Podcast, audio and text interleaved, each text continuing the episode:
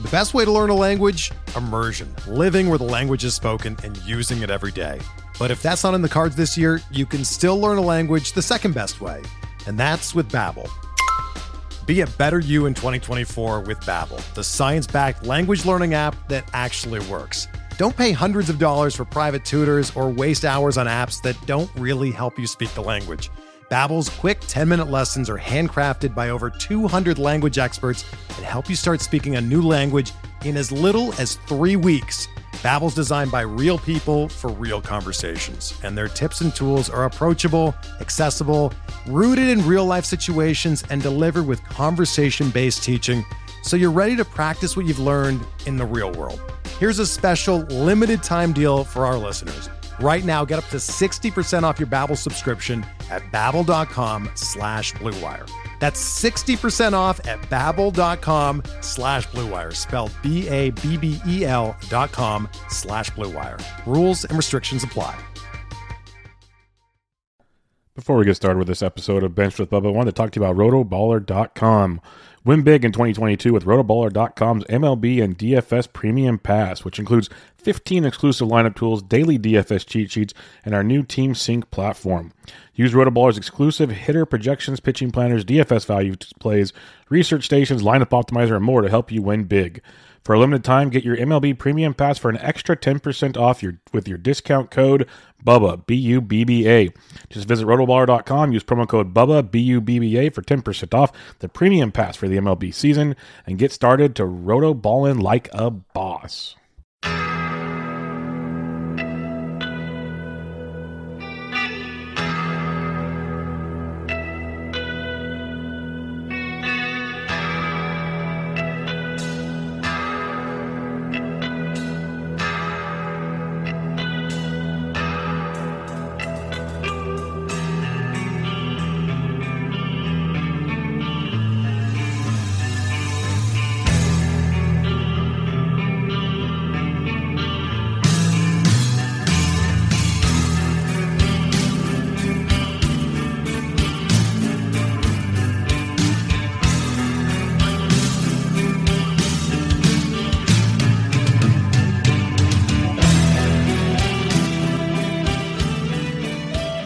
And welcome everybody another episode of Up and About Flip, episode 124. Going to recap your week six fab action across the NFBC and much, much more. You find myself on Twitter at BDentric and my co-host as always on Twitter at BatFlipCrazy. Toby, how we doing, man? Uh, we're doing all right, Bubba. Um, I survived a barrage of uh, hate mail regarding my stances on Little League uh, baseball, um, but I'm still here, so it's good. Perfect, perfect. That's great to hear. And uh, your stances weren't wrong, so that, that's awesome as well. Um, you got your fighting Phillies hat on. Is it because of Aaron Nola doing Nola things? Castellanos went deep. Is it JTR? What do we got going I'm, on here? I'm just, I think I'm just hoping for JTR.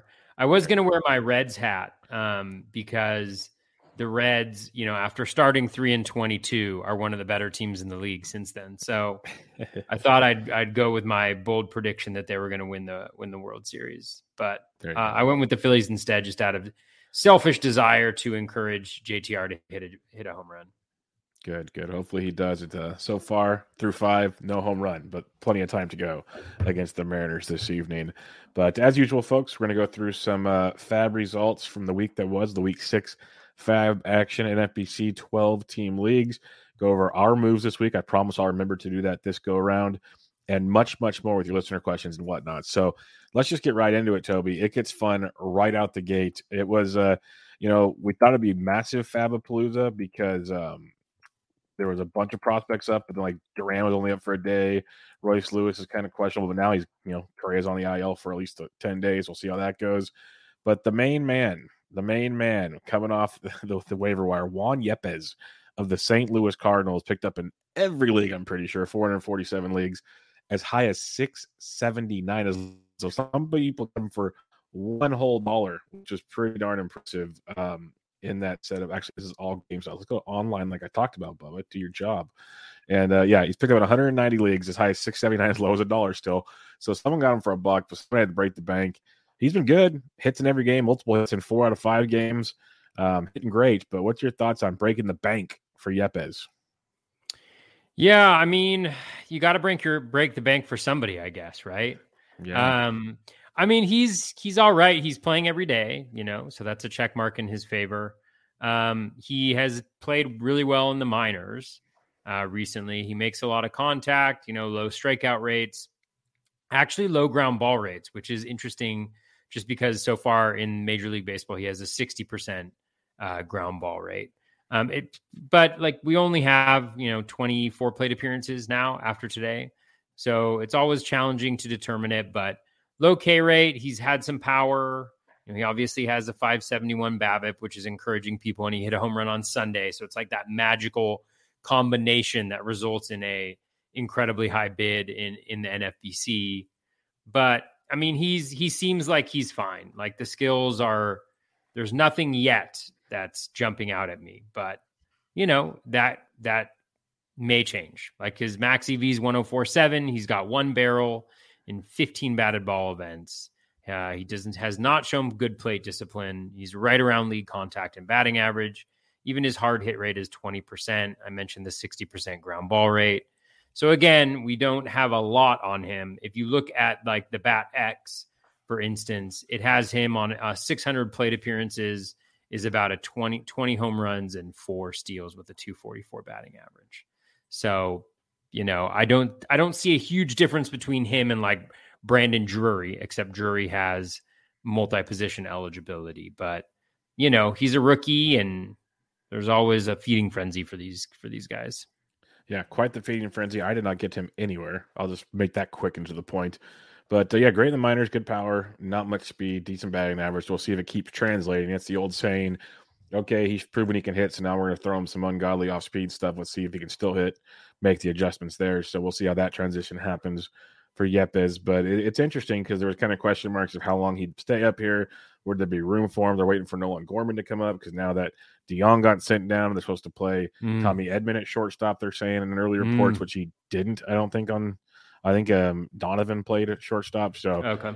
we'll see how that plays out. There's a lot of ways for this one to go, but like that was everyone's rumblings on on Tuesday. It's like, oh, they sent DeJong down. Let's get Nolan Gorman up, but they didn't do that. But they're sticking with Yepez. Lots of fun stuff. But uh, the moral of that story is, you know, you still have Dylan Carlson, you still have Harrison Bader, you have Tyler O'Neill. So the outfield barring something crazy, either Yepez platoons with Dylan Carlson, so you're not going to offset O'Neill and Bader's defense. So it's just not going to happen. So does he DH the whole time? Does he? It, it, that's the fun part. Let's just put it that way. I'm blabbering on now, but all it takes is one good slump, and you know, is Yepez still the guy on this list situation? We'll see. He could break. People broke the bank for him. I hope it works out for him. Like the talent, fun toy. Hopefully, it, it stays shiny for everybody. All right, Minnesota Twins third base prospect Jose Miranda next on our list here. Miranda was added in 169 leagues, as high as 168, as low as one dollar. I know I got him in a couple leagues. Again, keep him honest bids to not break the bank for anybody, but we'll talk about that later. But right now, Miranda, he's been playing a lot of first base actually due to the Miguel Sano injury. I believe we talked about him last week. We had the guest Eric Cross give us an answer on the, the, the prospects that got called up. But Miranda's been playing a ton of first base. He can play third base like he did in the minors. So he's going to get some multi position eligibility for you.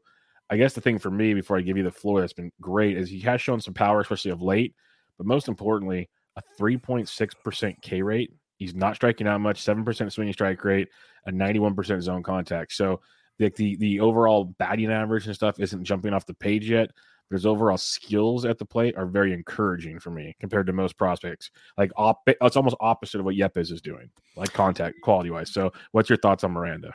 Yeah, that's exactly it. It's so fascinating because if you look at Miranda's plate skills compared to Yepez, you know he's got a lower ground ball rate, you know, obviously higher fly ball rate, higher hard hit rate, better O swing, better Z contact, better regular contact better max exit velocity. He does have a lower barrel rate. Um, but it just goes to show you like what a little bit little run of luck can do. The difference is he's got a 125 BABIP. Uh, like you mentioned, the plate skills are really nice. The walks 7.1%, almost double, or actually, yeah, almost double the 3.6% K rate. So that's all good. I mean, I don't think that's going to stay there, but I think the one thing that it looks like everybody's in kind of agreement on in terms of the projections is that he will hit for a higher than league average batting average. Um, the lowest he's at is 252, and then he's got a 268 in a couple projection systems. So it just goes to show you, like, you know, I think what's like super instructive here is just if you give uh, Miranda 600 plate appearances, he's going to hit 252 with 14 home runs, you know, and two steals. And it kind of goes to the fact that, like, on the wa- waiver wire, a lot of times all the guys skill wise are fairly similar. I mean, not all the guys, right? But like a lot of the ones that we're going after each week. And so what's the differential? The different differential is the schedule, right? Um, the differential is the matchups, the pitching matchups they have, or you know, like uh, one guy, not to toot my own horn, but uh, I wish I'd picked him up more places. But I got Gavin Sheets, for instance. Yep. Like he was play, facing four righties, soft throwing Cleveland guys, not even their their best. And you know, is Sheets? I mean, it's easy to say now because it's happening. He's got two home runs and five RBI, but like, is Sheets different if we were to project uh, compare the projection systems between him and like Yepez or him and Miranda? Probably not all that different you know, it's just a matter of what do the matchups look like this week? Who are the pitching matchups? Like, and I think that's that's why I have such a hard time making large fab bids. Is it's really difficult to find guys that really differentiate themselves on the wire. Yep. Well, I guess the I guess the the, the conversation point for that is because I'm with you, and I think people that listen to the show enough are probably like, God, you guys, you guys are boring. Like you guys, yeah, don't go to, like, like because neither one of us, like, I think I'm a, I'm slightly more aggressive than you are, but at the same time, I'm still like, I rarely go past triple digits. Where guys are like, Yepez went for almost seven hundred dollars. Like that's that's that's a haul. That's a, that's quite the haul. But um, and it could work because that's the that's the one thing is I'd say most of the time it doesn't work. Like you said, most these guys are very similar. But every once in a while, we see that one dude show up and he just takes the world by storm and he wins you leagues. Like the year Acuna came up, even that one year Adalberto Mondesi came up and just crushed for like two months. He was worth every penny. Uh, there's always like the random occurrence where it does, it pays off. But just thinking like Fabapalooza a couple years ago, catching here, not great. Mercado was the best one out of the group. wasn't like off the table great. Nicky Lopez was okay. Like, and everyone was spending triple digits plus on these guys. And they were they worth it in the end? Probably not. But uh, I guess, and especially like we're talking OC, so you're going for the overall, so you're kind of shooting the moon. Like, can this guy show up and hit his 25 home runs and drive in like 70 or whatever?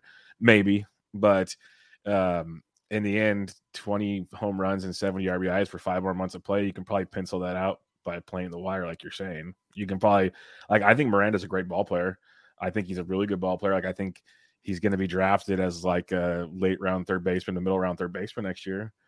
But does that mean he's worth you know a couple hundred bucks? I don't know, and we don't know. That's the fun of it. We won't know for a while, but that's kind of where like Toby and I have like always kind of back up our stance on why we don't spend that kind of money. I like to be able to keep spending money throughout the season without having the nickel and dime it late. I like to be able to take that like we talk about later, take that hammer later for cheaper, if that makes sense.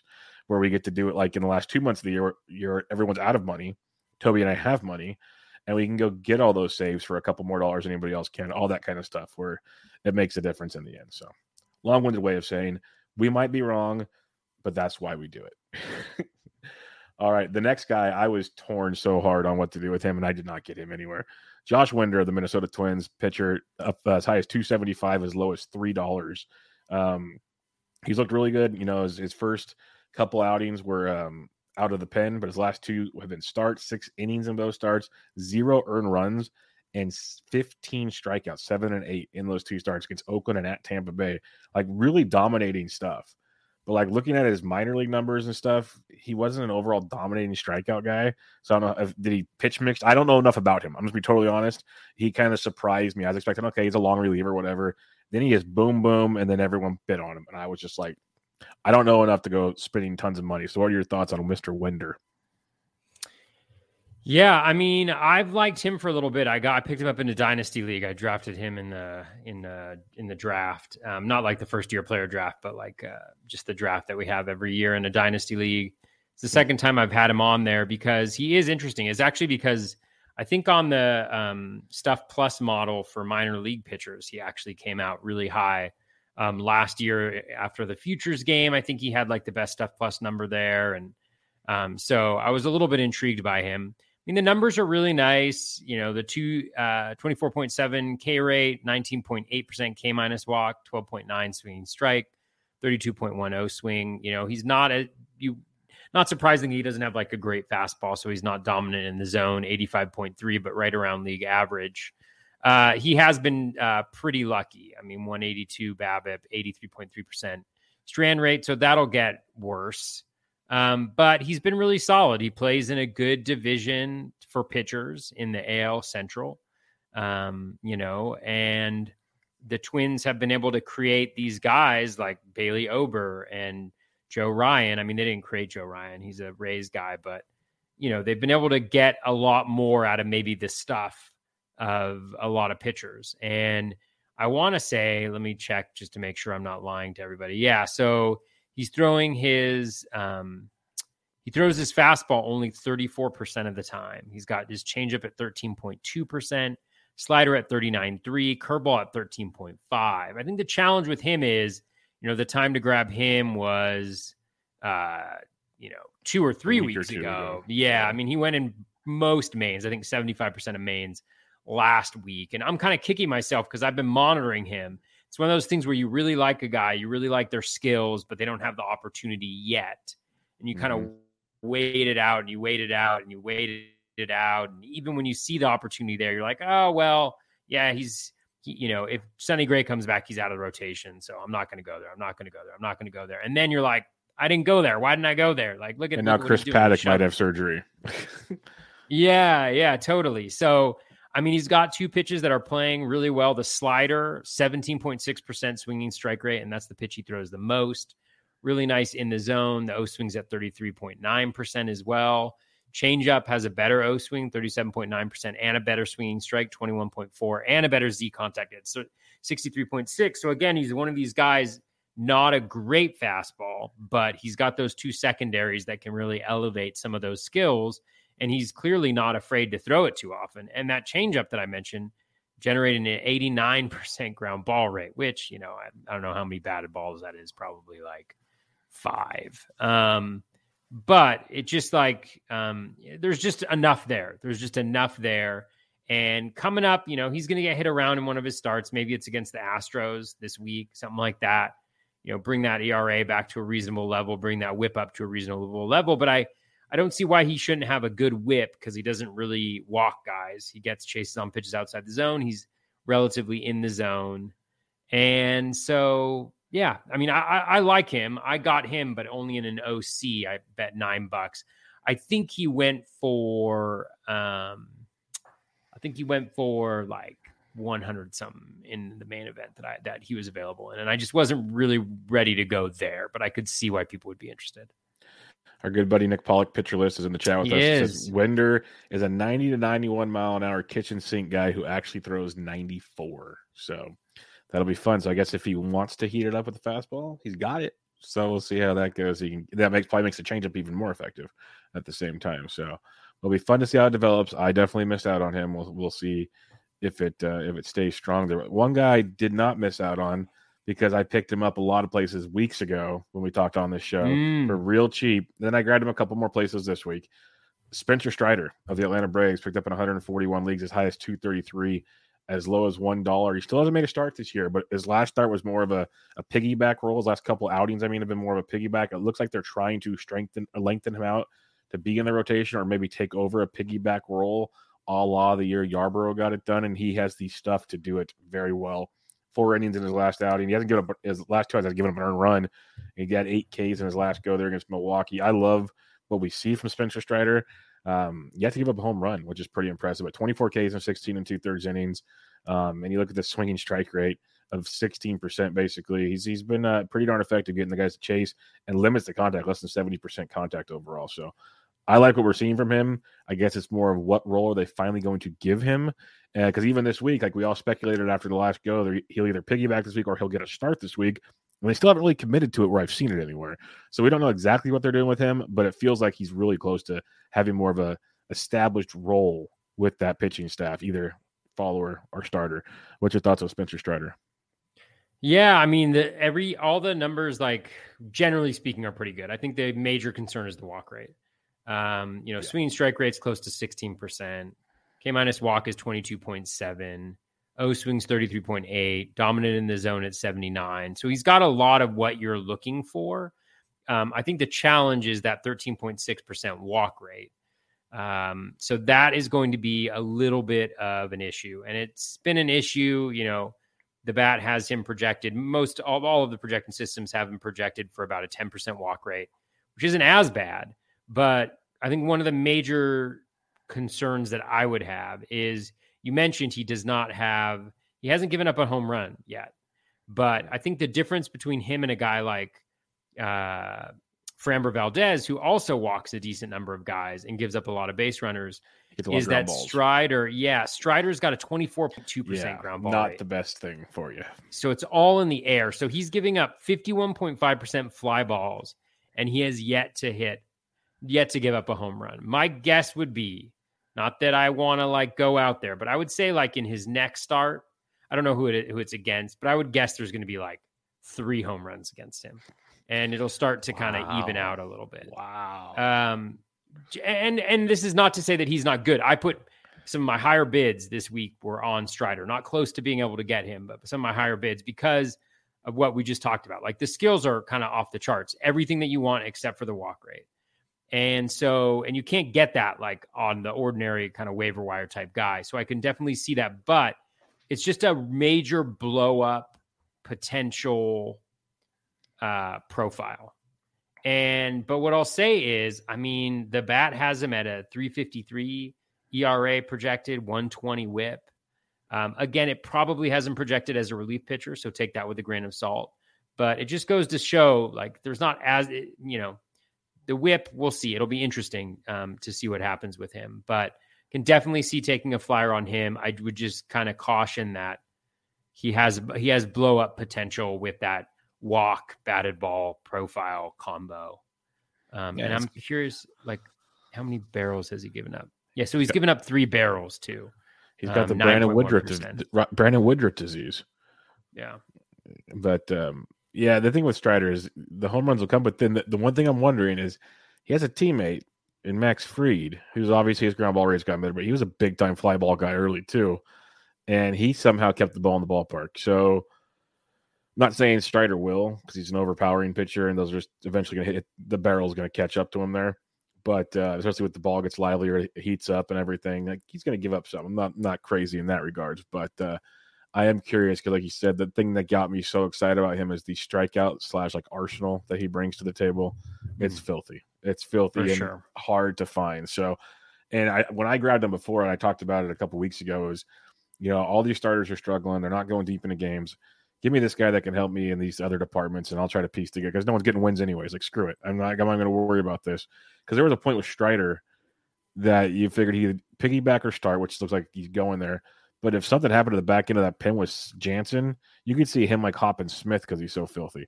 So like he's got he's got the ability to do some some interesting things in that that uh, rotation. So I'm I'm curious to see what the Braves do with him. That's the fun part.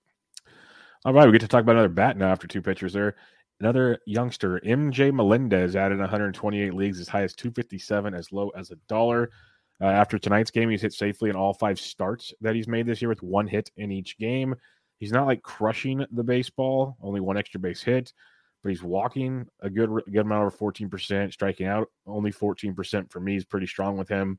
And what he did in the minors last week, last year was just outstanding. So the hit tool is great. And what I love to see with the Royals here is, you know, he came up as a catcher. He's DH'd, he's caught. Today, Toby, he was playing right field. yeah. So they're trying to do whatever it takes to get that bat in the lineup, which when we talked about other prospects, it's like, okay, well, like even with Yepez, it's okay. He's DHing now, but because the other outfield spots are pretty much ca- accounted for. So, like, if something weird happens, where's he get slotted to? Melendez, they're moving him around to make him play. That's encouraging to me. Yeah, for sure. I mean, that's uh, you know, it's the Dalton Varsho effect. The, the man you that is know, crushing the Dalton baseball right Varsho now. effect. This is just Yes. a excuse to talk about Dalton Varsho. Anytime you Um, want to talk Dalton Varsho, I am a fan. but but it's key like he's not that you know the royals are awful offensively so you can't really make the argument that anybody's going to go in there obviously they have some injuries but Um, he's going in there. He they're trying to get him his bat in there. When you look at the skills so far, they're very impressive. 11.8% O swing. So just not swinging any pitches outside the zone, 100% in zone contact, 91% um, contact overall. You know, obviously small sample stuff. He doesn't have a home run to run, an RBI or a steal, but he's hitting 333. It's just 14 plate appearances. So it's not a lot, but it's hard to ask for more from just a plate appearance perspective. He also has a barrel. He's hit a ball 106.6 miles per hour. So a lot going on there. I think the key for him is, yeah, you can slot him in at catcher. I mean, if you look at his projection, 217 with six home runs and two stolen bases, you know, with 23 runs and 23 RBI and 217 plate appearances. So just being, you know, just being, um, you know, let's just say, you know, multiply it by three and you get a guy who's going to hit 217 with uh, 18 home runs and four ste- uh, and six steals. Now, Pretty that's good. not that great from a guy in the field, but if you can get that yeah, from sure. a catcher, it could be really good. And I think he hits. I think he hits better at two seventeen too. I think yeah. that's. I think that's a pretty lenient uh, deal right there. Yeah, as usual, there's a pretty big discrepancy between you know what the bat has him at at around 217 and versus Steamer at 234. Yeah. And they also have him for nine home runs and about the same number of plate appearances. So there's a little bit more belief in Steamer, but you know that's kind of something we've kind of grown accustomed to in in the way mm-hmm. that they're interpreting it. Um, but yeah, I mean, I think you know, as long as he's playing every day, you can slot him in as catcher. I think there's a lot of potential value there. And again, he's a guy who came up and he just kind of hung out on the wire a little bit, just because he wasn't playing regularly yet regularly. And it just goes to show, like sometimes you gotta, and I struggle with this a lot. You got to take the leap before there's the evidence, mm-hmm. you know, that that it's to get there. You know, like, um, there's something to be said for going after those skills which you feel like might be better than what else is available on the wire without the opportunity because it can be such a difference maker whereas there's just so much blah on the waiver wire otherwise you know? Yeah especially as bad as the catcher's position has been that's why like i wasn't like super aggressive like i said on yepez and i like i got some miranda but i wasn't like breaking the bank. I made a point in every league i had melendez like i was willing to drop carson kelly for him. Like there's a bunch of dudes. I was, and that was before Kelly got put on the IL. He was still technically playing when I made my bids. I was like, I believe in this Melendez guy as long as he's getting playing time, which looks like they're trying to at the time. I love the hit tool, and it can't be any worse than what Carson Kelly's doing right now. Let alone, you know, Max Stassi's now on the IL, and I looked at Max. His numbers aren't great either. Like I was willing to take the chance on Melendez over a lot of these secondary catchers that were rostering the league because I know it's early and things. We tell people to stay patient, but a lot of these catchers just look dreadful right now. I guess not even like some some players we look at are like you know there's signs of life there's this and that. These catchers just like they're just done. Like they i know they i know they're not all going to be but it's it, they look rough right now. So i'd rather get some life breathed into my team from melendez than some other stuff. So i, I was a little more still like again aggressive for our standards but not, not crazy on uh, mj melendez. All right a guy that i didn't put any bids on and we'll see if it bites me in the butt i don't think it will uh, Lewis picked up in 120 leagues as high as 226, as low as a dollar. Went over three on Tuesday night, but he had a hit in each of his previous three games. Not a ton of power yet. Torching the minor leagues, power and speed in the minors. The dude's a great, one of the top prospects in baseball, at least in the twin system. My biggest concern was where's he going to play, especially when they said Correa's injury is not serious. Now, Correa went on the IL, but it seems like it's more like, okay, we brought Royce up, let him play for a couple weeks. If he keeps hitting, we'll send someone else down. Maybe they send Miranda down. We'll see. But um, let Correa get fully healthy, and then we'll bring him back and decide what to do with Royce. I'm still nervous Royce doesn't see much more than a couple weeks. That's my only concern. I could be totally wrong, but what's your thoughts on Royce Lewis?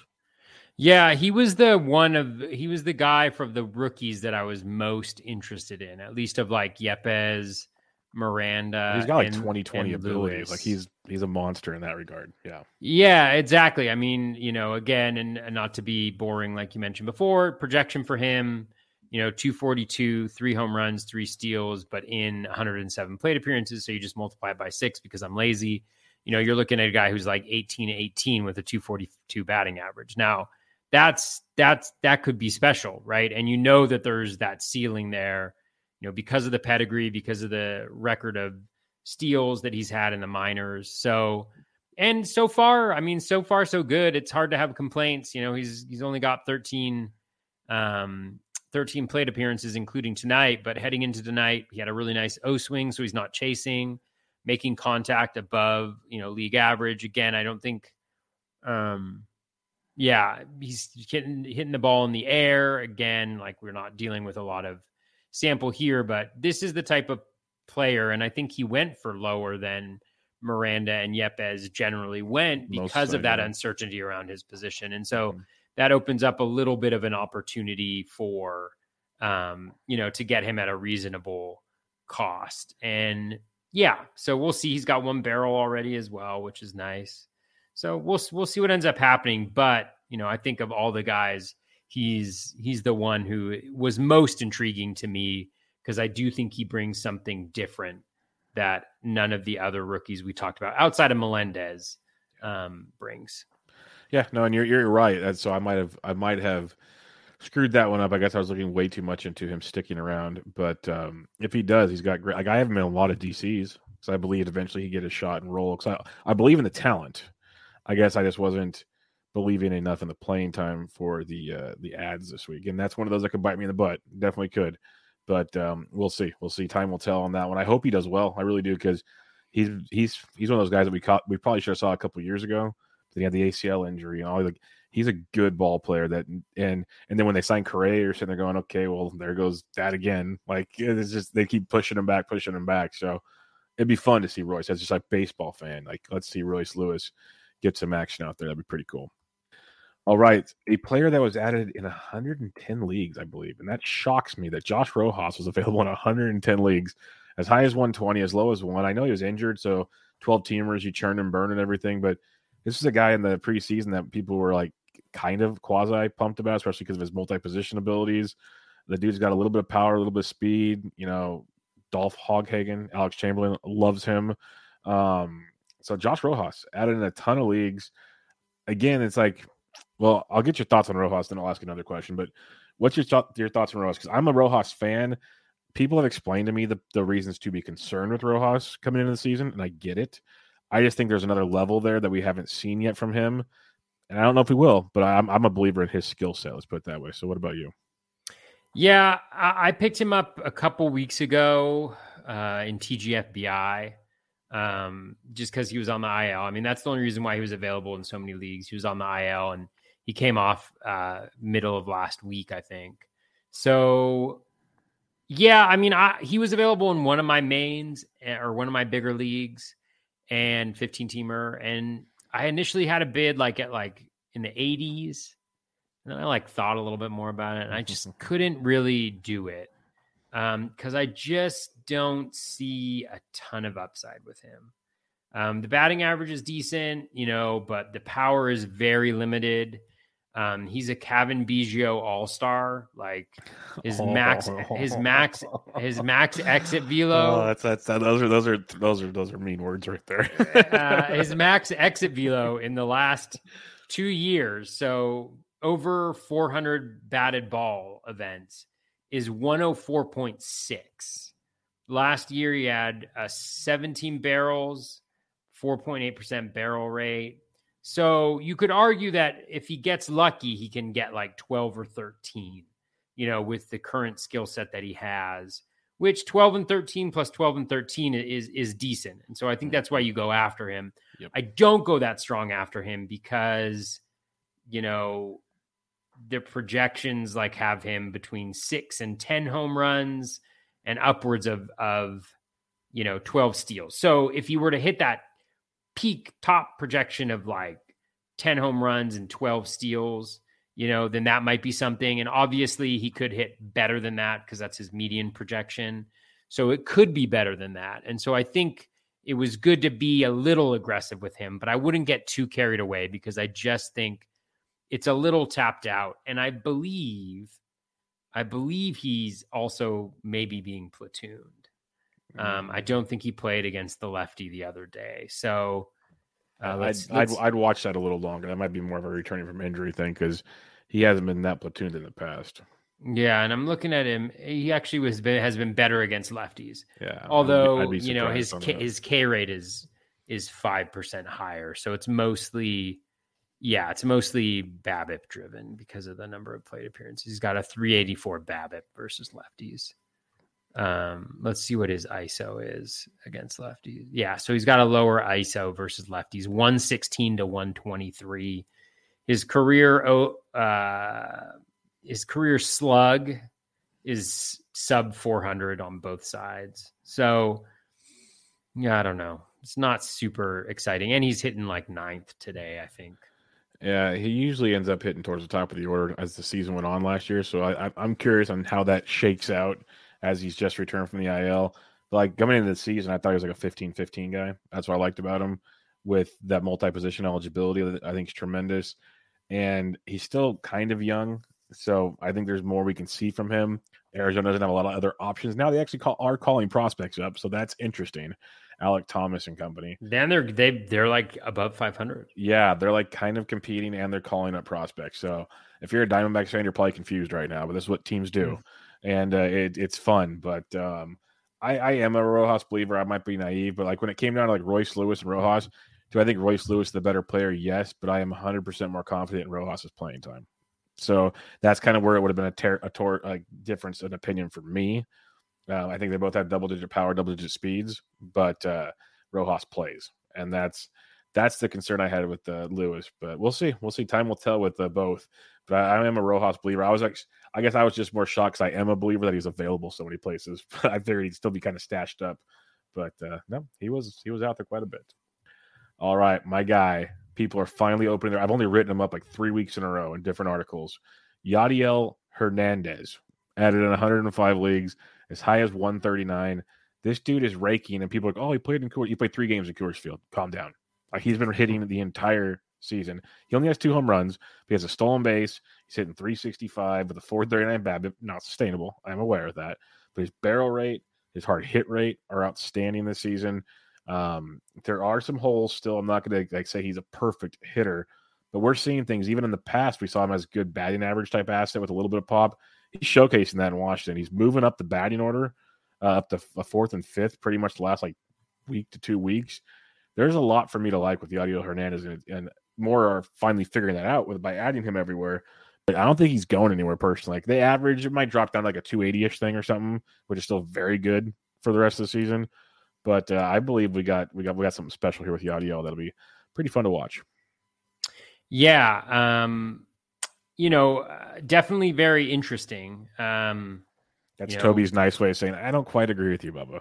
No, no. I mean, again, it's like the whole thing is like, man, this must be an annoying show where we rag on waiver wire, waiver wire fodder, you know. But it's just like, I mean, 286 batting average, you know, in his career. Um, he has a little bit of pop, you know, 12 home runs. So that 18 that you mentioned, like, um, well, not the 18 that you mentioned, but like 18 ish, maybe in 600 plate appearances. You know, a few few steals.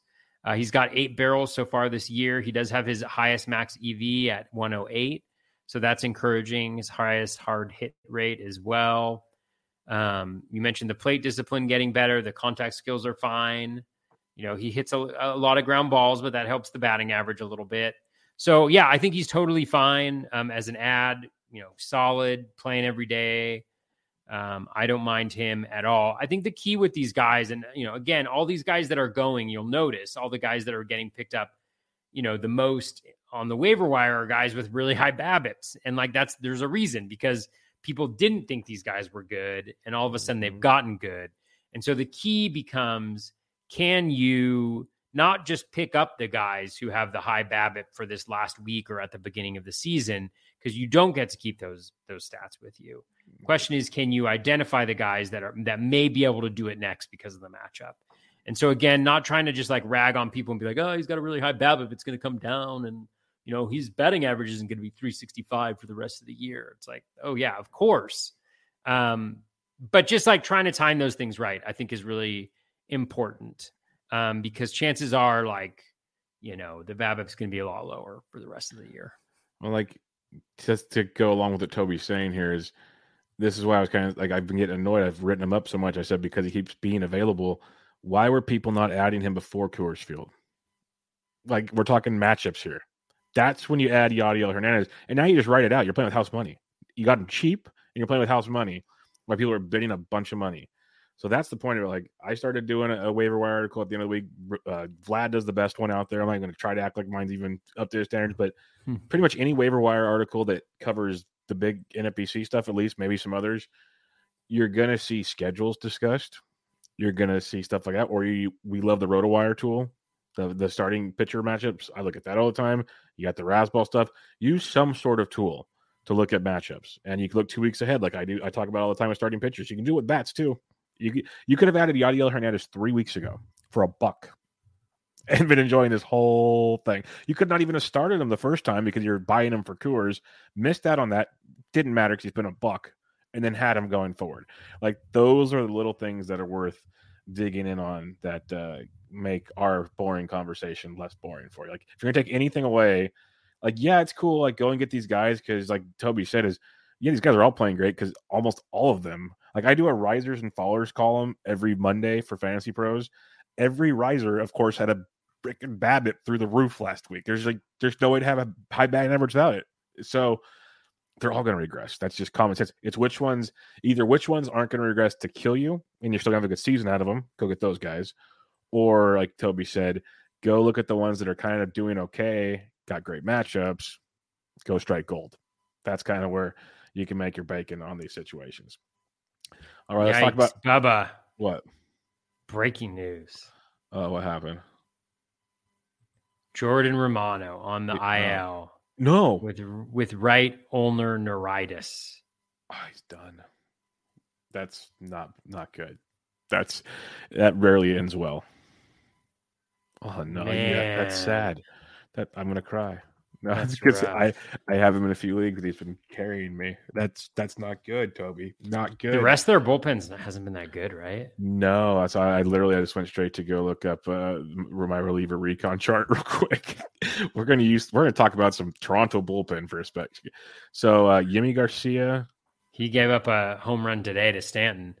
Yeah, Tim Mayza. Adam Cimber, Trevor Richards could be. A Sim- con- Cimber, yeah. but he got lit up the other day, right? Oh, get uh, get Nate Pearson in there. He's coming back shortly. He'd be a great back end guy. Man, that's a rough one right there. Well, they might be trading for someone real soon. Keep your eyes on that one because they are contending now. They're going to need to do something. So, Oh, you know who they should trade for? Who? Hansel Robles. He would be perfect in that bullpen. not bad. That's not a bad call. So, yeah, we'll have to keep an eye on that one, folks. That was uh, some not so fun breaking news, but breaking news nonetheless. It was necessary. Ouch. That one stings. That one stings a lot. All right, let's talk about at least one more guy here before we get into our moves for the week. And I want to bring up Brandon Drury, another guy I looked into last week because he was crushing it. Yeah, we we've talked about him off and on. When India got hurt, it was like the Brandon Drury time, and then India came back, and now he's India's gonna be out for a little while, folks. I hate to break it to you. When you re-aggravate the same injury because he came back too soon, like a hamstring, probably gonna sit a little longer the second time through. So Drury's gonna get some good run here, and he's been hitting really well. He's got six home runs on the season, hitting 284 over the last couple weeks. Really been swinging it well again. High BABIP, but only 309 BABIP on the season, which isn't that bad. But um, Drury's a guy that you know at one point in time people were hyped up on, then it's kind of been up and down, up and down, up and down. He's going to get some run in Great American Small Park, Toby. So there's there's interest here. Yeah, this was the guy that I was willing to go with the highest bids on this Yeah. week. And I thought a lot about it. And it's like number one in NFBC, he got second base, third base, Yep, and outfield eligibility. that's I tremendous. mean, that's hot, Bubba. that means middle infield, corner infield. Like he's just doing it all. He takes up over half your roster. He's doing it all. And then it's like he's playing in Great American Small Park, like you mentioned. Yep. He's playing on a Reds team where they just are awful, right? So they're going to keep playing the guys that are good. You know, what is Brandon Drury's career batting average? like 285. No, 251. I was just throw, I was trying to be I was trying to be confident here, like positive on this one. 251. I mean, that's good. That's good now, Bubba. We got to adjust our expectations. You know, what's his career strikeout rate? 22%, right? That's not bad. This- not bad. Yeah, this year he's got his highest max EV since 2019. He's got 10 barrels, a 16.4% barrel rate. He's got a 50.8% hard hit rate. This is StatCast hard hit rate, so 95 or above. So he's absolutely crushing the ball. He's got multi position eligibility. He's got plenty of plastic playing time because they can throw him in the outfield. He can play third base and Moose can DH. He can play second base while India's not there. Like there's so many different things that he can do. And they're not good enough to sit guys who are good, are uh, one of the better players. And then you look at his projection, you know, he's projected in 500 plate appearances. If you just multiply the BAT X projection by two, for 18 home runs, you know, and two steals. And so, you know, again, he's right about, he's actually higher on a per plate appearance basis than Juan Yepez, you know, Miranda, all of these guys that we talked about before. Um, and so that's why I had like, I mean, it was big for me. It was big for me. I think I got him for like $47 one place or 43 bucks. Like it felt scary, Bubba, to do that but um, I only got him one place because probably should have been more aggressive. But but yeah, so he's good. And like you mentioned, like it's not super inflated. You know, it's like 309 BABIP. Yeah, probably coming down a little bit, but it's totally reasonable, especially given the batted ball quality. And that batted ball quality is is really nice, really nice. So um, he was the guy that I that I was most interested. And unfortunately, as usual, I wasn't aggressive enough to get him everywhere but I was able to slip him in a couple places. Um, I think including on on one of my teams that I feel like is is going to be good once it kind of gets going a little bit. Perfect. Buxton didn't play today, did he? Nope, he did not. God, I don't. Man, I am yep, so it's annoying the, it's, it's to the, myself. I didn't weekly, swap him in. I didn't swap him in. The swap weekly weekly Buxton game. Weekly, but he'll probably play the rest of the week, so it's okay. Hope so. He's day to day, day to day. But yeah, I like the Drury. Drury calls fun. It's fun watching on Twitter too. So many people that have played this game for so long, and because I'm not kidding. Like Drury at one point was like with the D backs, like people were high on him, and then he couldn't do it, and it was like he was a platoon guy. Then he'd only hit lefties well. Like there's a whole thing with Drury. Like you, you were waiting for him to be good, but it just never really panned out. And this could be the moment where he probably don't be great, but he could be good enough for a while. So it's going to be fun to watch Brandon Drury uh, get some regular playing time. Because I am worried that India gonna be out for a bit. So uh, mm. we'll have to see that one. And then if Drury keeps hitting there, why not play him somewhere? Like, what's the point in not playing him over some of these other guys are playing? So we'll wait and see there with uh with Sent Senati. But like, yeah. who's who's the guy who used to be on the Blue Jays? I always confuse him with. He played on the Blue Jays and he played on the White Sox. Blue and he was like, he had one really, really good year. What position? Like he? he? was like a rookie. I think he was infield. I think he was similar to Drury. Like he played. Oh, I know you're talking. Um, Gordon Beckham. No, not Gordon Beckham. Oh. He was the White Sox. It was um, he had a rookie season that was just off the hook. Um, and then he like he just faded. Um, Blue Jays rookie of the year.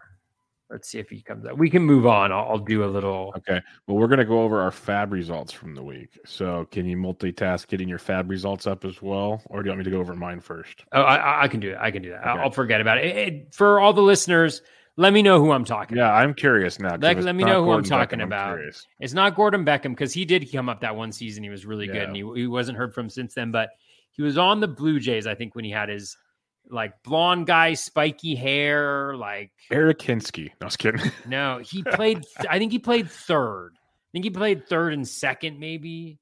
Um, but he was like the truth for like a season, and then just. Oh wait a minute! The Romano report was someone trolling in the chat. Please be. I'm, I'm looking it up now. You, you look up your FAAB. I'm no, no, no, no, no, no. It, I saw. I saw him. I saw him. I, I saw it on Twitter.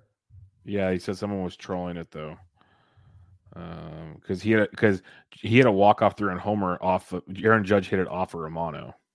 Yeah, Romano blew the save. Um, um, I thought I saw. It. I don't see anything official with Romano yet. Am I just making it up? I think you got. uh Did I get? Did I? I get... think you got duped. I think because yeah, I'm scrolling through all Jordan Romano stuff. There's I've gone through multiple scrolls and there hasn't been one injury thing oh, yet. Man. I feel a lot better now. Thank you. Man, I'm sorry. Thank you, James. Thank you, James. Yeah. Kudos to Reid Detmers for probably throwing a no hitter on my bench. All right. Who, you got in fab this week? Oh man, did I get I got trolled. Yeah, you got trolled, it looks like. Wow. It's it's it's okay. I'll forgive you. Where did I see it? I know I'm scrolling. I don't even see that one yet. Oh man. Maybe okay. All right, who, who you got in Fab? Anyways. All right, sorry. Sorry, I got distracted here. All right. Going for the Fab Palooza here. All right. So we got this week added Jed Lowrie, dropped Corey Dickerson, added Brady Singer, dropped Ryan Yarbrough. And here's here's my galaxy brain of the week. I picked up Ryan Brasier everywhere with the Red Sox. I thought he might get the next save chance. Pitched in the sixth inning today. So um, dropped Hansel, uh, who pitched, who gave up a So run, I think, in the seventh. And then picked up Rich Hill, dropped Luis Torrens. Um, a, a lot of Lowrie. I was joking around with people. I have a lot of unprotected Jed Jed Lowrie this week at second base, which is not a a good feeling. You do not feel good when you have unprotected Lowrie um, on your team. There's, Uh, a Bra- RotoWire, there's a RotoWire T-shirt. uh, Brady Brady Singer dropped Carlos Santana, added Jed Lowrie, dropped Miguel Rojas, added Gavin Sheets, dropped Corey Dickerson, added Ryan Brasier, dropped Hansel Robles. Get used to hearing that one, folks. Um, added Brandon Drury, dropped Ryan Yarbrough, added Brady Singer, dropped Matt Brash, added Tucker Barnhart, dropped Luis Torrens, added Ryan Brasier, dropped Hansel Robles. Uh, next one. Added Ben Gamel, dropped Miguel Rojas. Added Jed Lowrie, dropped Abraham Toro. Added Ryan Brasier, dropped Josh Stalmont. Uh, what a wonderful podcast we had with Josh Stalmont. yeah, the Josh Stalmont for sure. Yes. And then in this one, I added Matt Strahm as well, I guess, uh, and dropped Hansel Robles just to make sure I had every arm in that godforsaken bullpen. In my OC, I added Jonathan Schoop, uncontested, 24 bucks.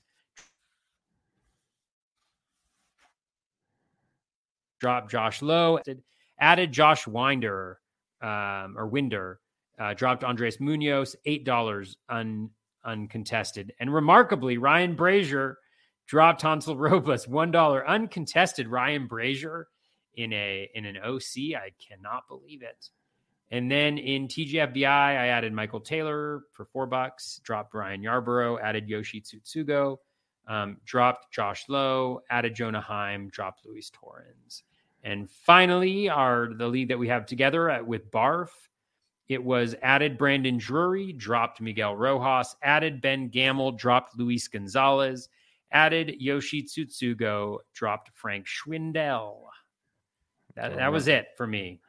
All righty, uh, let's go through TGFBI. I didn't win a bid this whole week. Fun. Okay, there we go. I didn't think so. There's a couple couple leagues I didn't do a whole lot, but not because I didn't want to, just because I didn't win. Um, OTW listener league got Spencer Strider, dropped Hunter Greene. That was one got him for 42 bucks. Um, Barf, the league we do have together, as you mentioned. Uh, this one sucked. I lowered my bids, not knowing he was this hurt.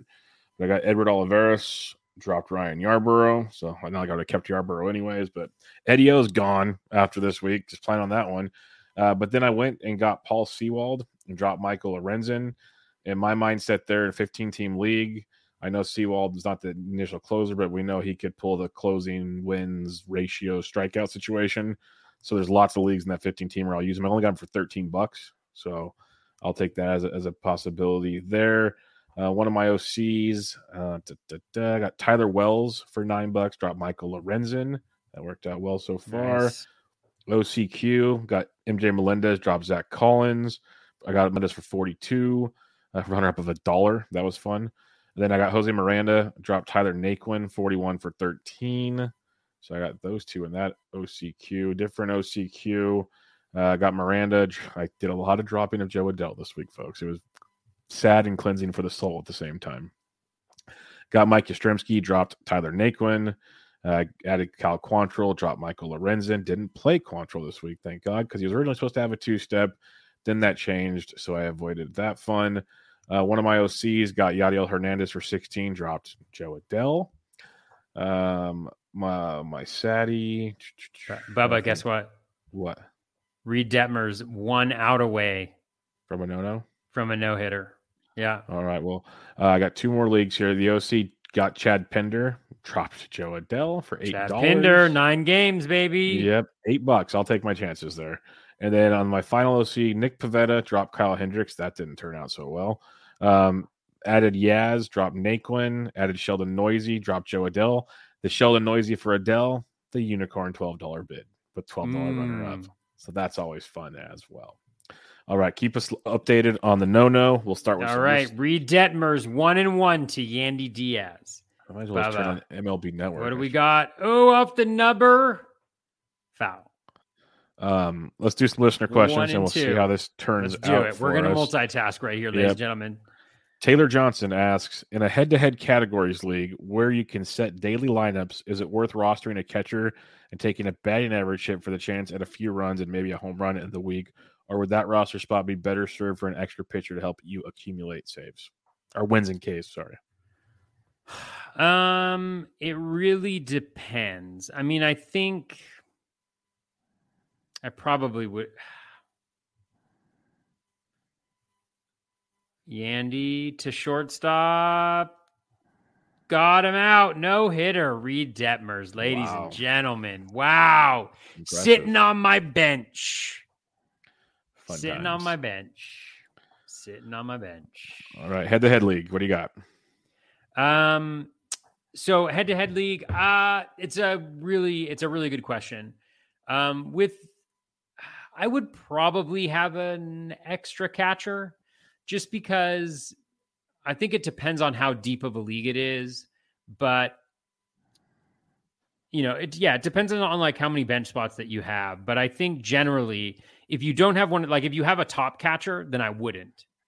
But if you have like kind of a mediocre catcher or like a not great catcher, I would try to grind out those additional at bats. And what I might do is go for a catcher that traditionally has a little bit of a higher batting average, you know, so that you're not as concerned about losing out on that. Because the thing is, like,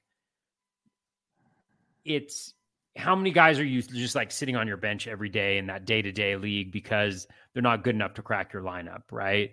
Um, and so having that guy that you can throw in the catcher for, if it's if it's a waiver wire two where it's like I don't know if it's a weekly or a daily, but I used to play in a daily one, and what I would do is I'd literally like just um, find that best backup catcher, and then I there's normally a pattern to when they play and when they don't play, and then I just pick up that guy for that that one one start.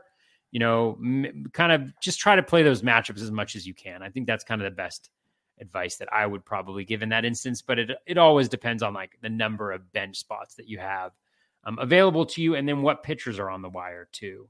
Um, like if it's a yeah, there's just so many different factors. Like if it's a K, if it's if there's a limit on the innings pitch, like a Yahoo league, then it becomes a K a Ks per nine, and so then you kind of just you do want to have some of those one inning guys that can just kind of boost up the ratios and the and the Ks for you. So there's a lot of different things to consider. I think all of this makes me just think that there isn't a right answer to this. It's kind of like a mix and match. Which my biggest question, my biggest question is, most leagues require you to have your every roster spot filled to set a lineup. So can you leave your catcher mm-hmm. spot empty? That would be because like people talk about it in football and stuff. Like, should I just not roster a kicker and keep an extra blah blah blah on my bench or something like that?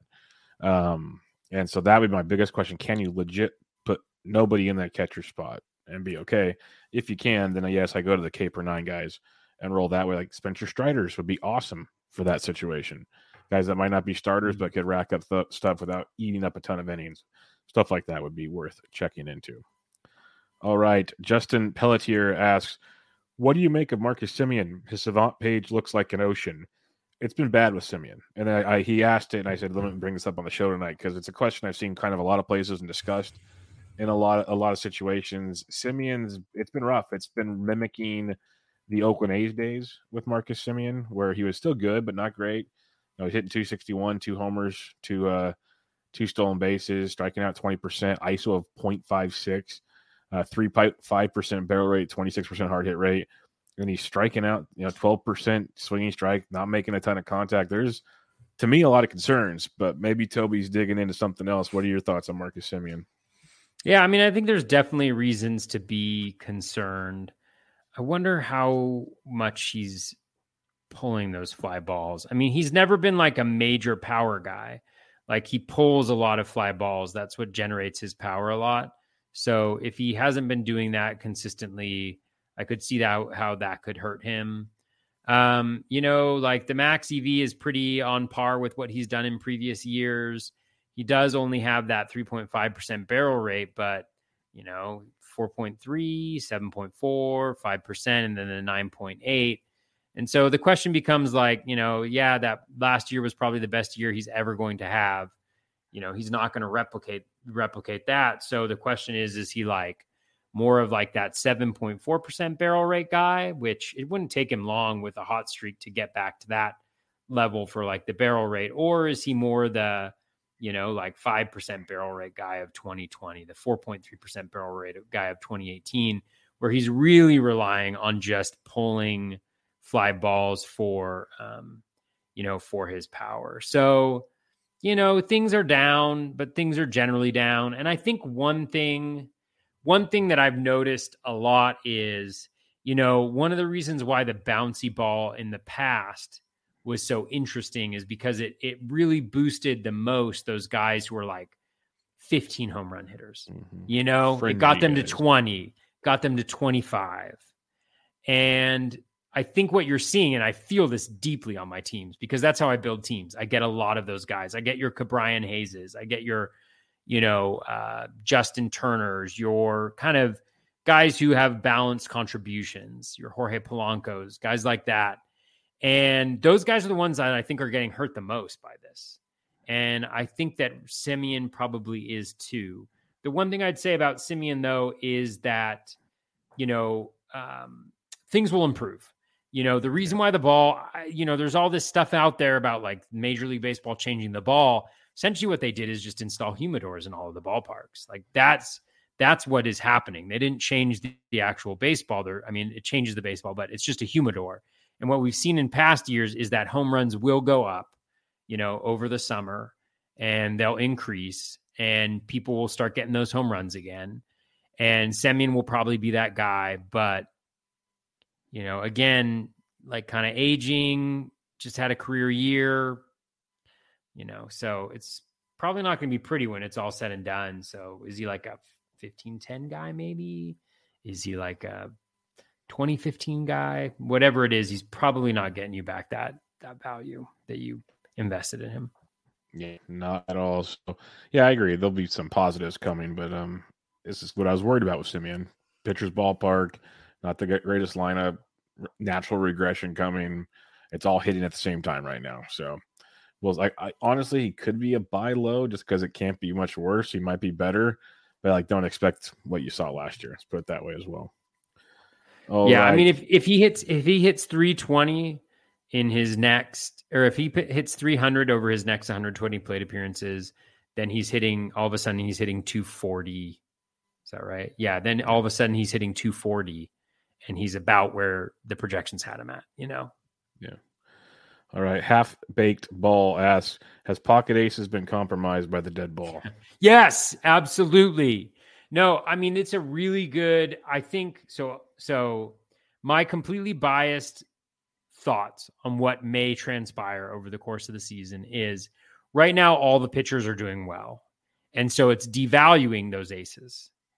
And so the question becomes as we get as it gets warmer, as the humidor has kind of the the opposite effect, you know, um, over the summer, then then will the will these guys still be able to be as good as they are being? And my guess is that they will not.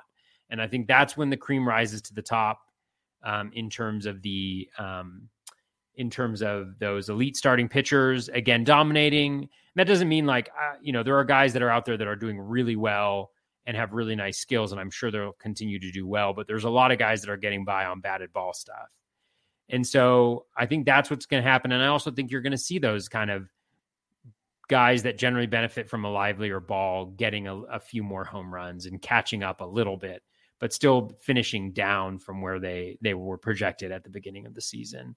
So, and that's totally biased because that would definitely benefit all my teams. And so that's why I think it's going to happen. Let's hope so. Cause like, still to make the game, the analysis part of it work, we need the aces to ace, at least most of them. Not all of them. There's going to be duds every year, but we need a little something to uh, to separate from the average arms, basically. Uh, John Wilder asks, with the ball playing the way it has, do you see yourself leaning more starting pitchers over relief pitchers? Wonder if the bats will come alive this summer, especially if MLB gets involved in changing the ball. Try to build a lead in Ks and wins before the offense heats up. I could see that angle. I've heard some other people talk about that. Add as many starters as possible before the conditions change. Then go like your Paul Sewalds of the world and stuff, and and see where things go.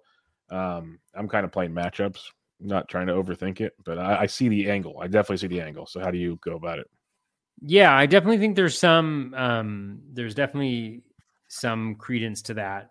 Uh, I think in trying to get your innings in now. I would just caution folks that it's just it's it's all kind of relative, right? And so I wouldn't be throwing starting pitchers that I think are bad right now or that I don't think are good, but like you said, working the matchups, um, maybe not being as afraid to go with a guy who um, you know, who gives up a little bit more contact, but you know, has that good matchup, or guys who are pitching at home. You know, just kind of trying to take advantage of all those different edges, and yeah, trying to get those innings up now before I think things turn around a little bit, which I think they will. Yeah, hundred percent with you on that. Uh, two more questions we got here. Uh, Greg at Hayam Greg one. First base is so sparse, barren, futile in my league who are some underperformers to target or particularly under heralded waiver wire targets to check out? Well, I've been preaching Josh Naylor for a while, but I think he's probably going to be gone after the last few performances.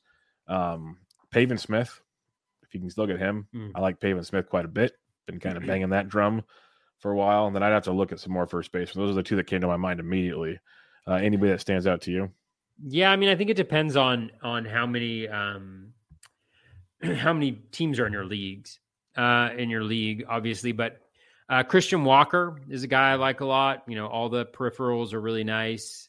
He's doing everything well patience, contact, quality of contact. Um, but just not not getting the ball to drop 171 BABIP. He's hitting a lot of balls to like center and right center where they're kind of dying right now, but I think those will be home runs later in the season. Um, Yuli Gurriel, you know, again, it's you not know, pretty with him. It's not it's not pretty with him, but just just remember, like we're a month into the season, pretty much. Like we're a month. They haven't even played 30 games. We're less than we're less than a fifth of the way through the season. And, you know, he's got a 237 BABIP, you know, which is down. He generally doesn't rely on on barrels, so I'm not too concerned about that. Um, still getting that position in the lineup. So he's a guy I would say, um, I mean, even Votto, like when he comes back, uh, not being afraid. Yandy, Diaz, if you're looking for batting average, more walks than strikeouts. Um, just all around solid first base, third base, and and can kind of get get the job done. So those are some guys, but I think out of all of those, Walker is the guy that would have me the most excited. A couple others I'd mention if since we keep talking matchups.